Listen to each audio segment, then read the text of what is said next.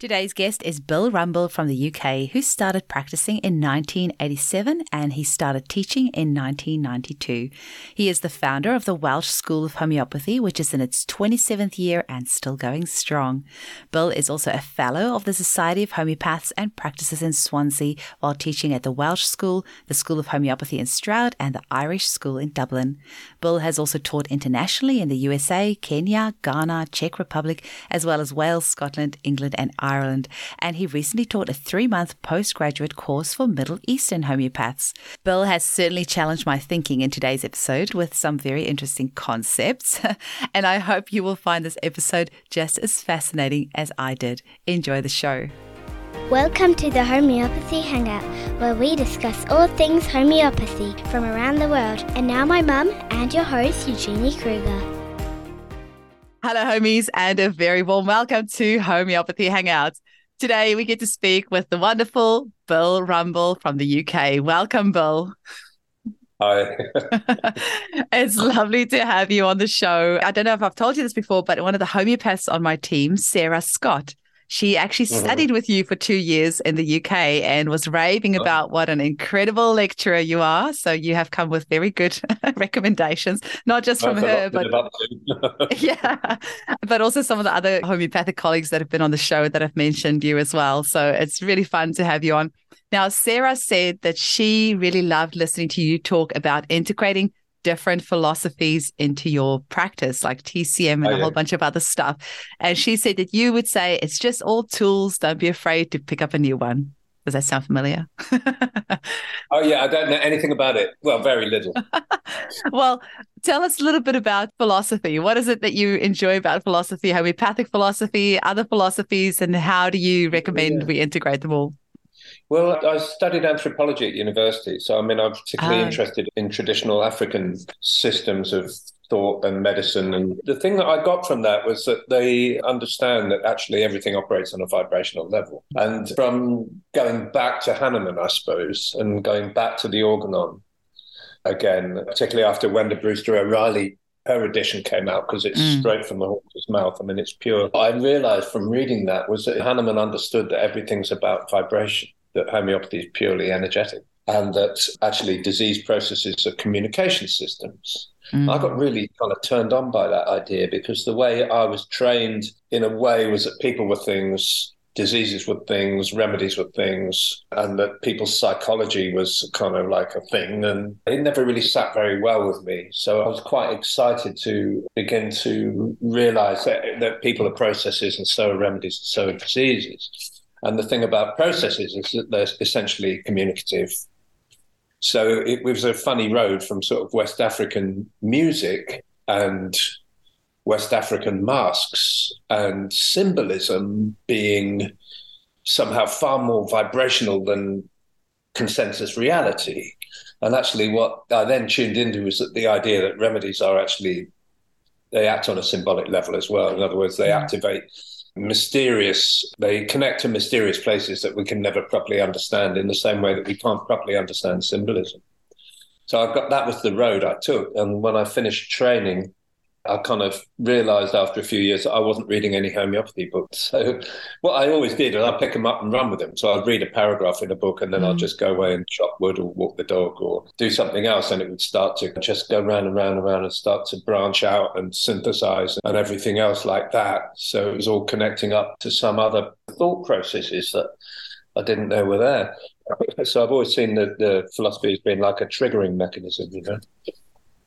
So, yeah, that's where I got to. So I didn't realise I hadn't read any homeopathy books, but I went back big time to the Organon and was also quite powerfully influenced by the work of Arnold Mendel, the process-oriented psychotherapy, which they work on the idea that when a person is sick, it's a communication process trying to happen.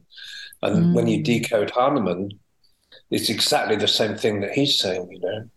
In Aphorism 7, he tells us quite clearly that it's through the symptoms alone that the disease demands and points to the medicine for its relief. So actually, this was an astonishing confirmation of what I'd noticed already working with people, because the vital force is a multi-channel system. And a channel will activate according to the interrelation between the therapist and the and the symptom creator, which is the part of the person that's often mysterious to them. And when channels open, I follow. So I'm very excited by the idea of working with whatever happens during the consultation is a communication and telling me what the hell to do so I can be relaxed. Oh, that's cool. So what? Tell me a little bit about that. So what's your approach to a case day? Do you have a big intake form that you do beforehand, or is it more free flow? Tell us a little bit about that. What does that look like? I mean, I ask people, is it a big story?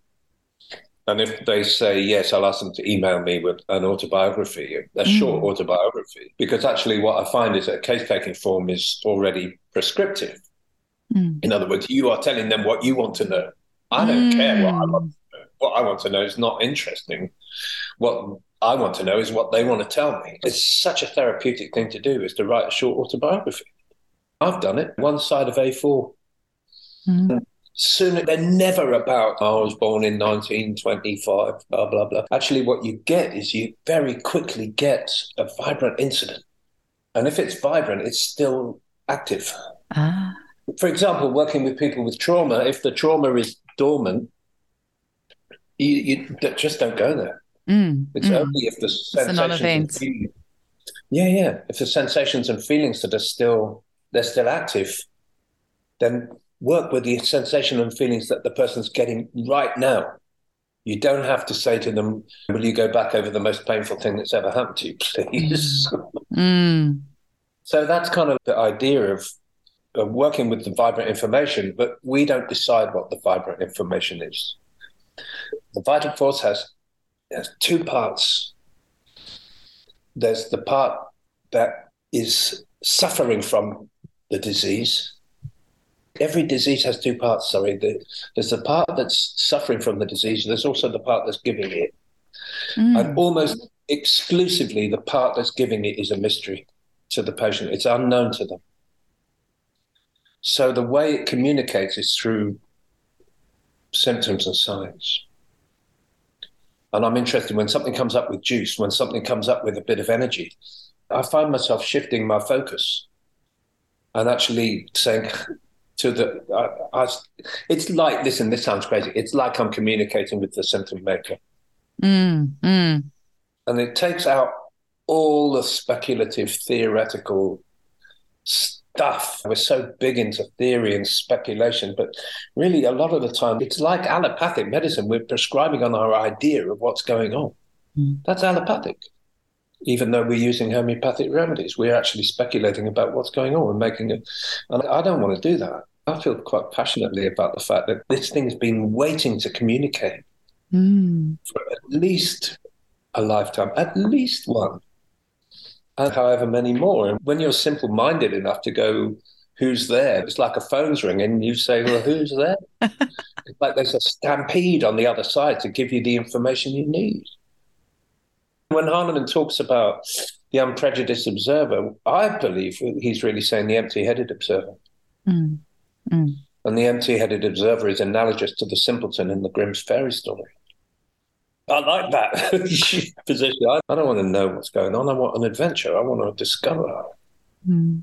And how do you, I mean, I'm intrigued in the autobiography that you get people to write, because I do have a questionnaire that I get people to write, but only because I want that healing process to start before they kind of come in. So because some clients will come in and they kind of, I feel like sometimes a lot of time is wasted because they didn't come with an idea of how they want me to help them. So I want to initiate something in them before they come and see me, so that when they come to see me, that they get the most bang for their buck, or we have the most valuable time together. Sure.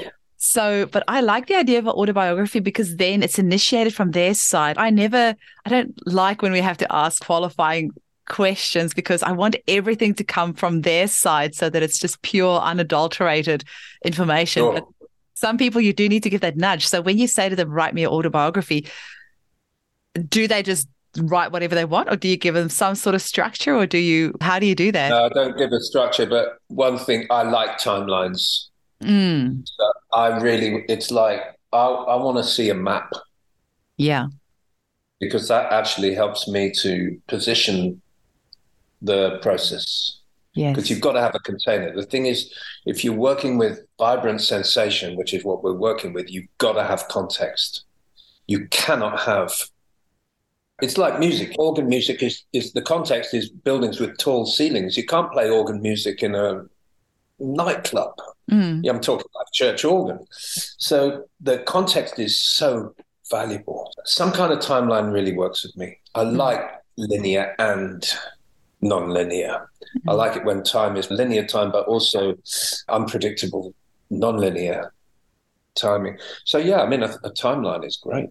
Mm. I would encourage people to give me a timeline of their issues, because then I've got something I can refer to as well. Mm. But what's most important is what comes up with energy, what comes up with vibrancy. That's all we work with.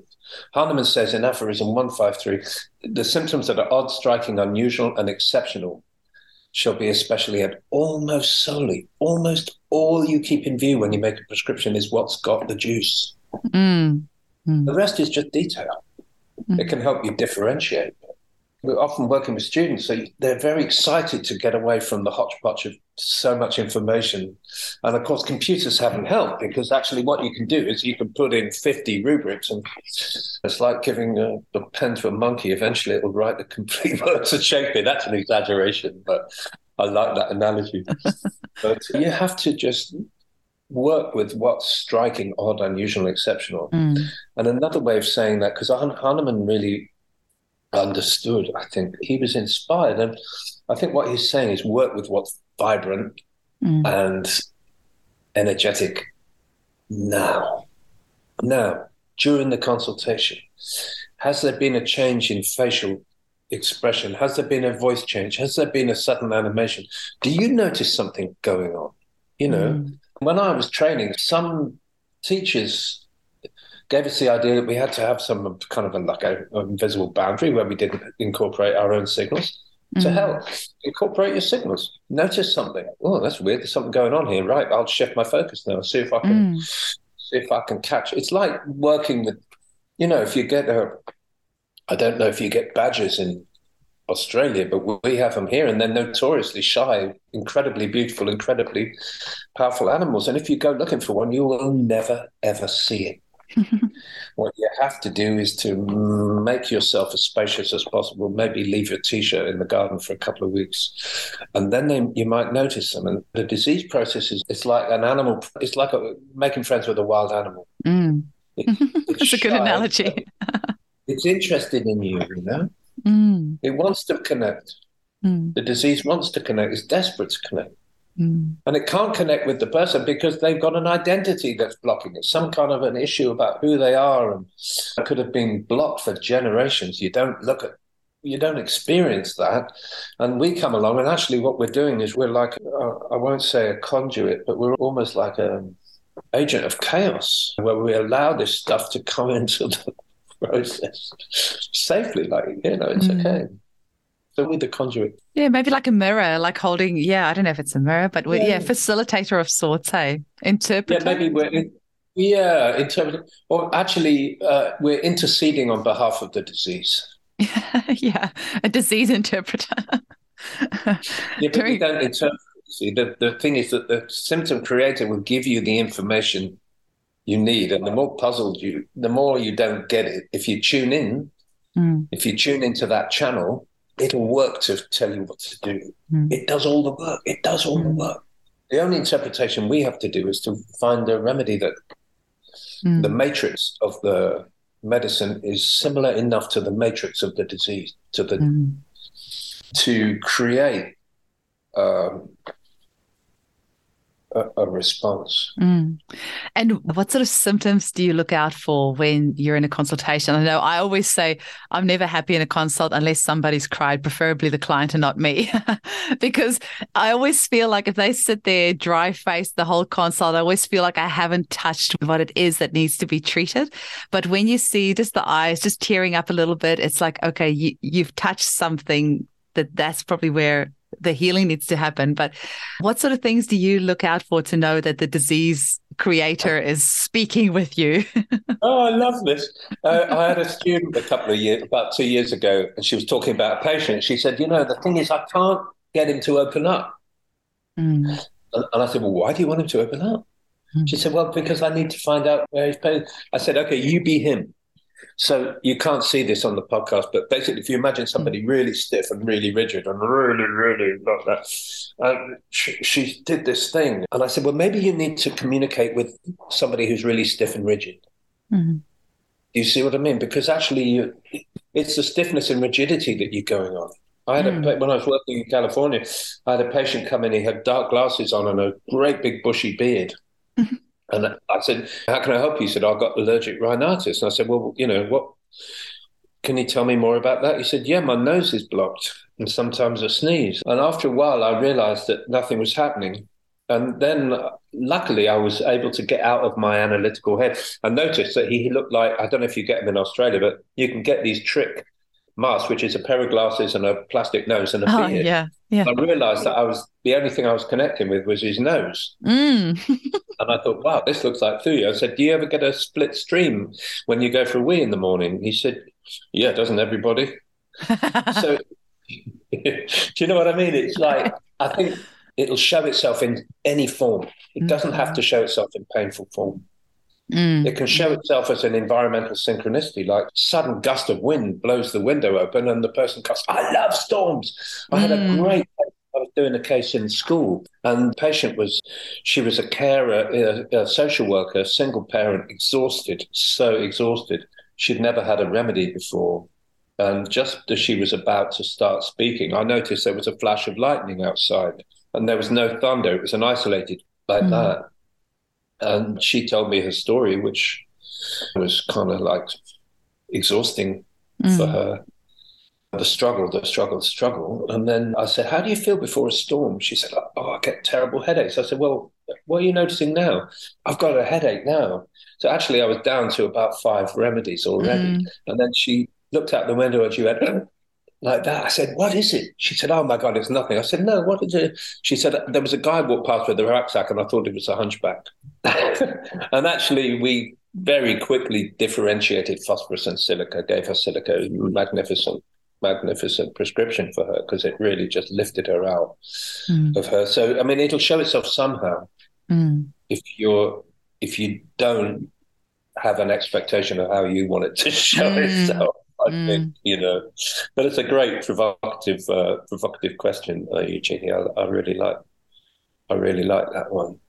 And how did you kind of come to that? Like, is that just from years of experience? Because the more and more I practice, the more and more I realize I have to surrender. If I try to think that I can ever grasp this weird thing called homeopathy, it's a losing battle. So I walk into the clinic every day thinking I know nothing. I'm just going to surrender and just listen to this person and just hope that inspiration comes in and something will speak. I always feel like it's the person's higher self speaking to my higher self. I feel like we're just the puppets in the room. It's actually our higher selves speaking with each other. Yeah. Mm. Well, lower self even. Lower self, yeah, whichever. I mean, we had an experiment in our postgrad course. So we run a postgrad course every year. We did an experiment. We got people to take each other's cases on camera, and we gave them for like five to 10 minutes each. And the first time we did it, we said, okay, talk about a significant event in your life. And what happened sometimes was that it disappeared down a rabbit hole of feeling. Mm. Either resisted feeling or painful feeling or whatever. And then we decided the next year, we said, look, you know, that actually didn't work. People came away with an open wound. It wasn't a problem. So we decided, right, this year we're going to create a list of topics, fold them up and put them into a hat. And you have to pick a topic, things like putting out the bins, walking the dog, going for a pint, watching a football match, I don't know, just stuff like that. And it was amazing because actually the cases started to show themselves within a couple of minutes. Stuff started coming up because it had the space to come up. It wasn't preordained that it had to be deep and meaningful, you know. Yeah. So that was exciting. That was a really exciting experiment for me because, you know, deep and meaningful isn't always deep and meaningful. That's the way I look at it. I also, like, you know, so often our clients will say to us, oh, I don't know if this bit of information is useful. But I often say it doesn't actually matter what you say to me in clinic. Like, I'll be able to make something out of it. So you can talk about a football match, or you can talk about having a pint with your friends. It doesn't really actually matter what you say. It's you know, the energy that is behind it and the way that you say it and the gestures that you use. And that's right. And actually, you need downtime during consultations. And downtime is actually often really productive, isn't it? You have downtime when you take your eye off the ball, if you don't mind the cricket analogy. You just see what comes up out of the corner of the field. It gives space to the symptom creator to be creative instead of thinking, do you know what I mean? Instead of directive. So a certain amount of downtime is good. How was your trip here today? Or, hey, what do you think about that? When it goes flat, you can switch off. A bit like fishing. You go fishing. If you stand there looking at the rod, the rod and the line bobbing up in the water, the fish is going to be sitting there going, no way, man. Because there's no room for the fish. You have to allow space for the fish, you know. Mm. So it's exciting. It's exciting, playful, effortless, and doesn't involve thinking. Mm. When people say, I think, I'm usually fairly, you know, accepting of where it wants to go, but we're not really interested in what people think. Mm. We're interested in primitive, rhythmic, energetic, vibrant energy that is normally marginalized. Mm. And of course, we all have stuff that's normally marginalized. Do you want it to come out of the bushes during a consultation, or do you want it to come and bite your ass in the middle of a relationship? Or do you know what I'm saying? Mm. It's like an opportunity for these things to come out and make themselves seen in a way that's not only is it not harmful, but it's also therapeutic. Mm. Mm. Now, have you got any like tips or tricks that you've used over the years to kind of talk more directly with the symptom maker? I know you've said a few things already, but is there anything else, like any other tips and tricks that you can give to the homeopaths listening to this? Okay, well, you've got to be aware the vital force is a multi-channel information system. It's unified, obviously, because it has a vibrational cohesion, but actually there's a lot of different channels. There's the ancestral channel, or maybe more than one ancestral. You know, you see some people, the ancestral, you get the feeling that the ancestors are kind of chaotic. There's chaotic ancestry. Mm. There's the channel, there may be another channel which is to do with an organ. Mm. It may be that if you're working with somebody, for example, with cancer, you're making a multi-channel prescription. You know, you've got a constitutional remedy. You've got a remedy to help them with chemotherapy. You've got another remedy to help them with the, you know, maybe work on the tumour. You're making a multi-channel prescription. So it's very exciting to look at this idea of superposition, which is like a number of different channels vibrating and constituting a whole, like the bow wave of a ship going out of the port. There's a lot of different waves, but they constitute a unity. And what is the secret of the whole damn approach is simply to notice which channel's signaling and to say, that's the correct channel. I see sometimes people they might say to yourself, I don't want to know about that. I want to know about a sensation. Well, maybe the multi-channel system doesn't want to give you a sensation. Maybe it wants your pen to run out and it wants you to get irritated. You know, so it's like that. And of course, it's a lot more fun that way because you're not trying to make something happen. You're becoming an assistant to nature. What could be better? Yeah, no, amazing. I do run a lot with just whatever happens in the clinic, and that's why. If parents are stifling their kids in the clinic and they're like, no, speak to Eugenie, you answer her, I always say to them, just leave them. Just whatever needs to be, let it be. And very often I found that if I'll tell the client at the end of the consult what remedy I'm giving them. And so often the child will then do exactly the behavior that they're just like, confirming the remedy that I've just prescribed.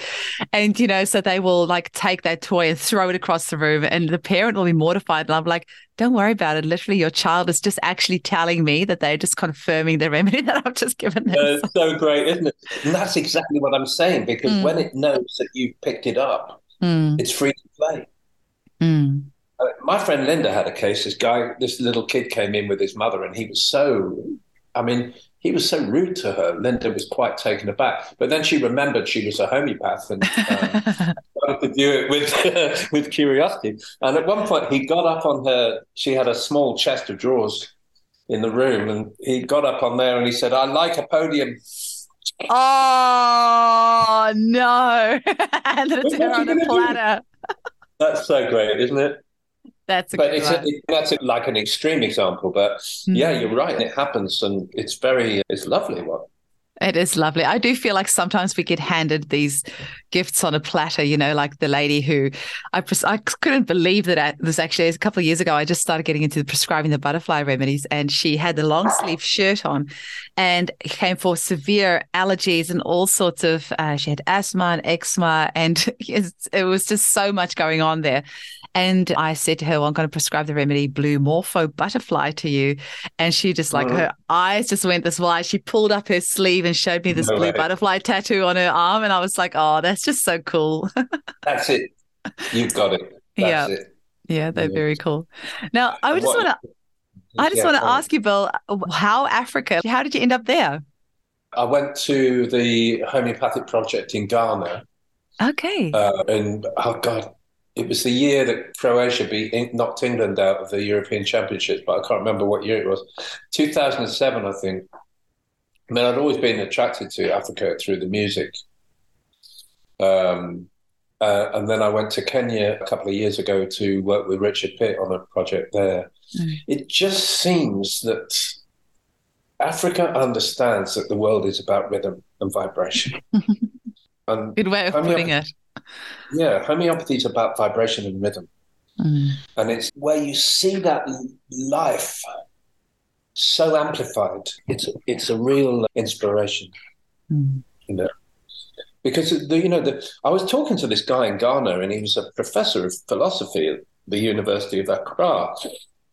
And he said, oh, tell me about homeopathy. So I started stumbling around with this, well, the vital force, you know, it's a bit like that. And he listened to me really patiently for about 10 minutes, and he looked at me and he fixed me with his eyes and he said, we're sounds. And I thought, Jesus, that's hit the nail on the head, because we're operating on a similar vibrational field, frequency to sound. And actually, I started to get excited by the fact that the ear is fully formed at 5 months gestation. We primarily experience the world through vibration, through sound. Oh, I didn't know that. That's really cool. Yeah, because babies in the womb can hear from 5 months. And when you look at, for example, Sankaran's work, where he looks at these different levels of a hierarchy of symptoms, he goes name, facts, emotions, delusion, sensation, and then he gets down to one called energy, and I call that presence. And actually, presence operates in the same vibrational way as sound. So when you meet a person, you immediately, to survive, dogs do it. You immediately tune into their presence. Yeah. And so actually, when we're taking a case, we work from the center out, because presence is Hahnemann calls it the Wesen, the energetic being. And we work from there out. You encounter the presence first, and then you start to work all the way out to the name of the remedy. You see, and a lot of time we're taught, start the outside and work, go in. No, start in the middle, work out. Connect with the presence of a person. And that's what I would call the tonal or vibrational level. And Africa taught me a lot about that, connecting up. Because when you connect up, things happen.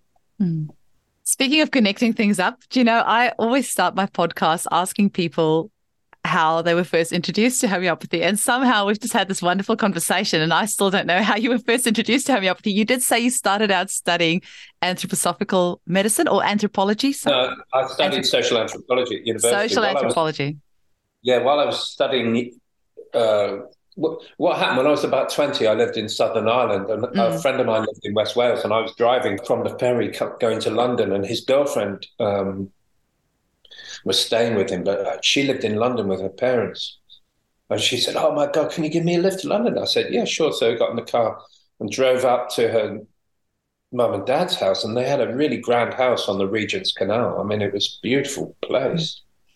And she said, "Oh, come in, you know, we'll have some tea." So I went into the drawing room, and there was a huge oak glass-fronted cabinet full of bottles with corks and copperplate script.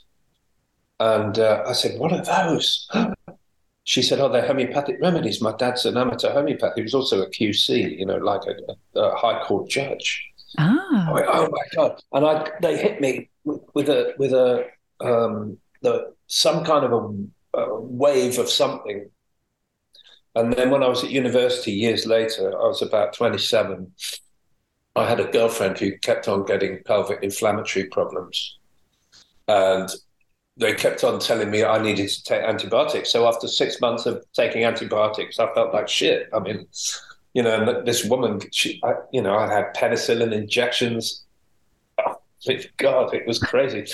I said, "Enough," you know, because I got a bottle of antibiotics that said, no milk, no sunlight, no alcohol. They went down the toilet. I thought, hell with it. I'm not even sick, you know.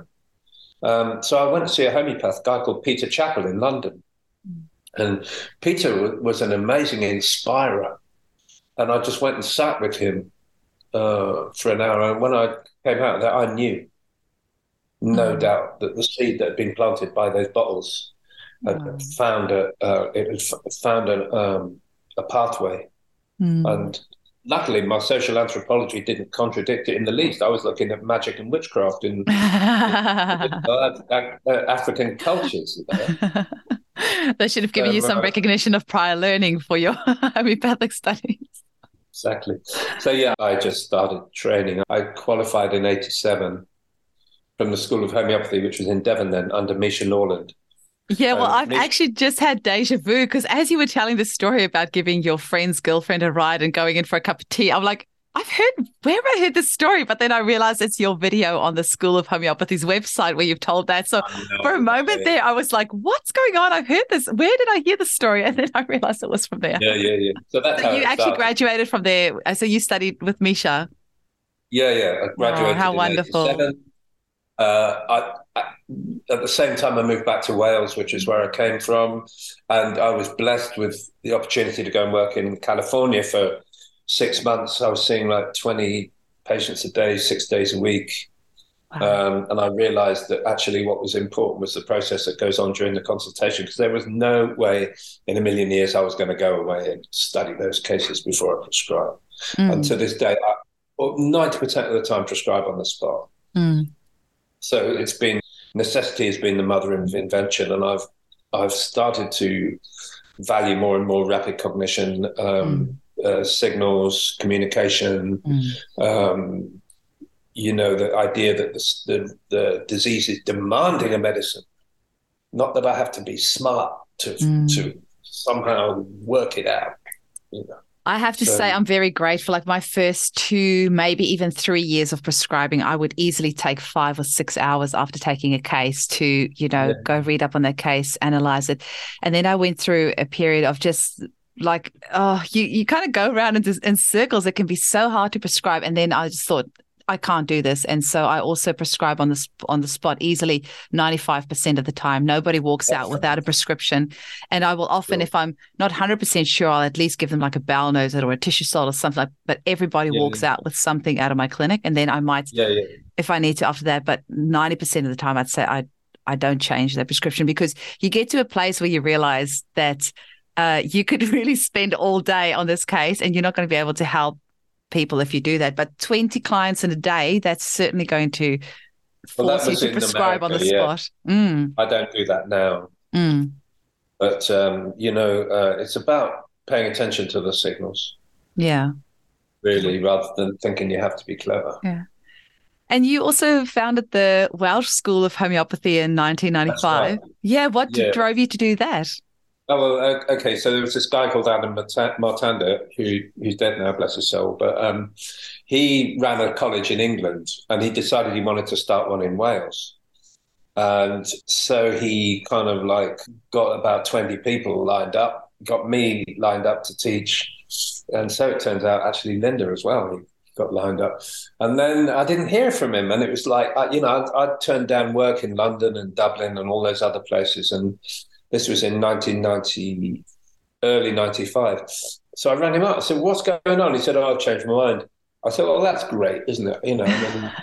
Thanks for letting me know. He said, well, why didn't you do it?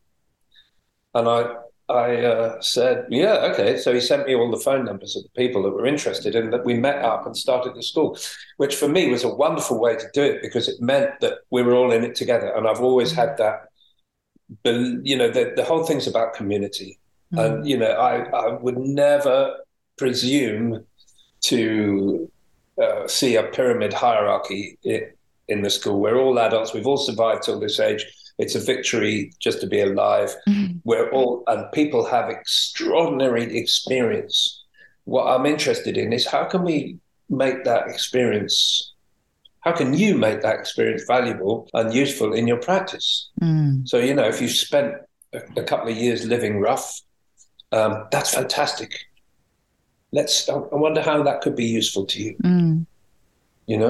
Somebody who's had chronic disease for years. How can that be useful to you now? Always working with what's there. Mm. And it's been hugely successful, and we've got an amazing community. And, I feel blessed to have made so many friends really, over the years, Mm. And it's amazing friendships because it's people that just look at life in a different way. It's just, that like-minded community. Sure. Sure, exactly. So, yeah. You've got something in common. Yeah, absolutely. So, and what do you enjoy about teaching? I hope you enjoy it because you're still doing it after all these years, but what do you enjoy about that? I like performing. I like showing off in public. I'm very shy. Nothing wrong with that. I'm quite shy, really. But yeah, I like performing. Well, it makes it more fun learning from somebody who likes performing and who likes to have a little bit of fun, and makes it more memorable. That's for sure.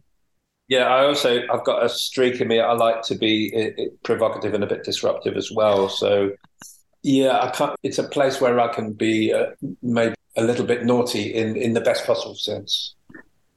Whatever. Yeah, mess about a bit as well. But there are certain things that we need to be clear about in homeopathy as well. The importance of rigorous case management, all those things, clinical skills, I'm on it. Mm. I believe in that stuff. It's not random. Mm. Our amazing homeopathic ancestors gave us so much. They gave us their lives. These guys and women gave their lives to homeopathy. And there's so much richness available to us from the classics. So much. So much. Yeah. I do love rereading them. It's really amazing. I think they could treat so many more different things that we in Australia certainly are not supposedly allowed to treat. And I guess they were trailblazers. Hey, they left some wonderful work behind for us. And I mean, we've certainly got loads of trailblazers these days as well. Just, so many of the guests that I've had on the show that are just flying the flag of homeopathy so high and, challenging the status quo of what we believe is possible with homeopathy and just pushing the boundaries so much. It's quite amazing. What you're doing with this podcast, I mean, I think it's really amazing because what you're doing is you're giving a voice to human beings that are engaged with homeopathy instead of just facts and data and techniques and systems. This is about people. I really like that. Oh, thanks, Bill. Well, we also have a Facebook group called the Homeopathy Hangout Facebook group. So I'll have to add you to that if you're on Facebook. Come and join us. We've got lots of guests. The past guests are on there as well. And then the listeners. And somebody actually made the loveliest comment on there because Ian Watson was on the podcast for the second time the other day. And somebody asked a question about a show. And then I was like, well, I'll just tag Ian in the comment and see what he says. And then he replied. And the listener was like, wow, receiving a comment from the guest on the show is like the old school autograph. Getting somebody's autograph is the same as getting a comment. And somebody said the other day, it's so nice to see you bring the community together. And I feel that that's really important because homeopaths are practicing so differently, so many different remedies, so many people begging to have homeopathy in their lives and find out more about it, find a practitioner, get more access to remedies. And I feel like now is the time for homeopathy to really shine. I think so. But I think as well, you know, connecting people up and discovering that the teacher is a human being. I'm seriously excited. I love the idea that we're all wonky. You know that expression. I don't know if you have that in Australia, but no, I know the word wonky, but we are all wonky. And I always say that to my clients. They'll almost like apologize if they talk about how they yelled at their kids. And I always say to them, just please never ever think that I'm perfect. I have all my own issues as well. We're all wonky. You know what I mean? Wonkiness is next to godliness. Oh, I like that. Yeah, we're all, and I sometimes think us homeopaths are the wonkiest of all. I mean, why did we choose to get into this profession in the first place? Because we're just trying to figure out ourselves in this process. Like while we're healing others, we're trying to heal ourselves. So, yeah, I mean, one of the things I've noticed actually is that people who get attracted to homeopathy have always been slightly odd. Being a bit odd, but I like odd people. Yeah. Makes life a bit more interesting, hey? Yeah, of course it does. Oh, Bill, this has been a super fun chat. I'm just wondering, would you like to leave our listeners with any last message? And can you tell them where they can get hold of you and your school and, where they can find you? Oh, yeah. Well, the Welsh School of Homeopathy has got a website, which is called the Welsh School of Homeopathy. We're currently advertising our postgrad training course. Oh, amazing. For February, March, April, May, 2 days each month, which is it's been quite successful lately. You can include my email address if you want. Yeah, great. I'll pop it all in the show notes. Which I think you have anyway. And what I'm interested in is connecting. So I'm not advertising. I like connecting with people. You should advertise. That's what it's all about. We'll pop it all in the... I mean, that's what this platform is about. I want my guests to advertise. I want them to tell our listeners what they're offering. And, it's that resonance. It's that frequency. People will listen to it and they will be attracted and drawn to, what they feel vibrates for them on the level that they need. Well, I work on Zoom as well. I've got patients in other countries. Mm. So if you stick my email address, if anybody who's out there is interested in it from that point of view. Brilliant. And any final messages that you want to leave us with? I like Goethe's poem because he was a contemporary of Hahnemann. And he says, whatever you can do or believe you can, begin it. There's something about there's power in starting something. Yeah. Whatever you can do or believe you can begin it, I'll leave it with that because I cannot remember the rest of the poem. Indeed. So just do it. Just get it. There's an expression in martial art. There we go. Whatever you think you can do or believe you can do, begin it. Action has magic, grace, and power in it. Okay. Yeah. That's right. That was Google, not me. That was Google. No way. No way. There's another poem I love by Rumi called The Guest House. And I recommend that. He says, this being human is like a guest house, every day a new arrival. And that's a lovely poem because he says whatever comes is a message from beyond. Mm. Good things, bad things, whatever comes to you in your life, welcome it as a teacher. I think that's a lovely way of looking at things. It certainly makes life a little bit easier if you can see the good and the bad as a teacher. And not something out there trying to get you. It's painful, but, there's no such thing as a free lunch, is there? It just gets hard sometimes. But, yeah. Well, Bill, it's been super fun chatting with you. I love your charisma. I've enjoyed it. And thank you so much for your time. And yeah, we'll definitely be in touch. Let me know when it comes out or whatever. Will do. Have a great day. Really nice to meet you. See you. See you.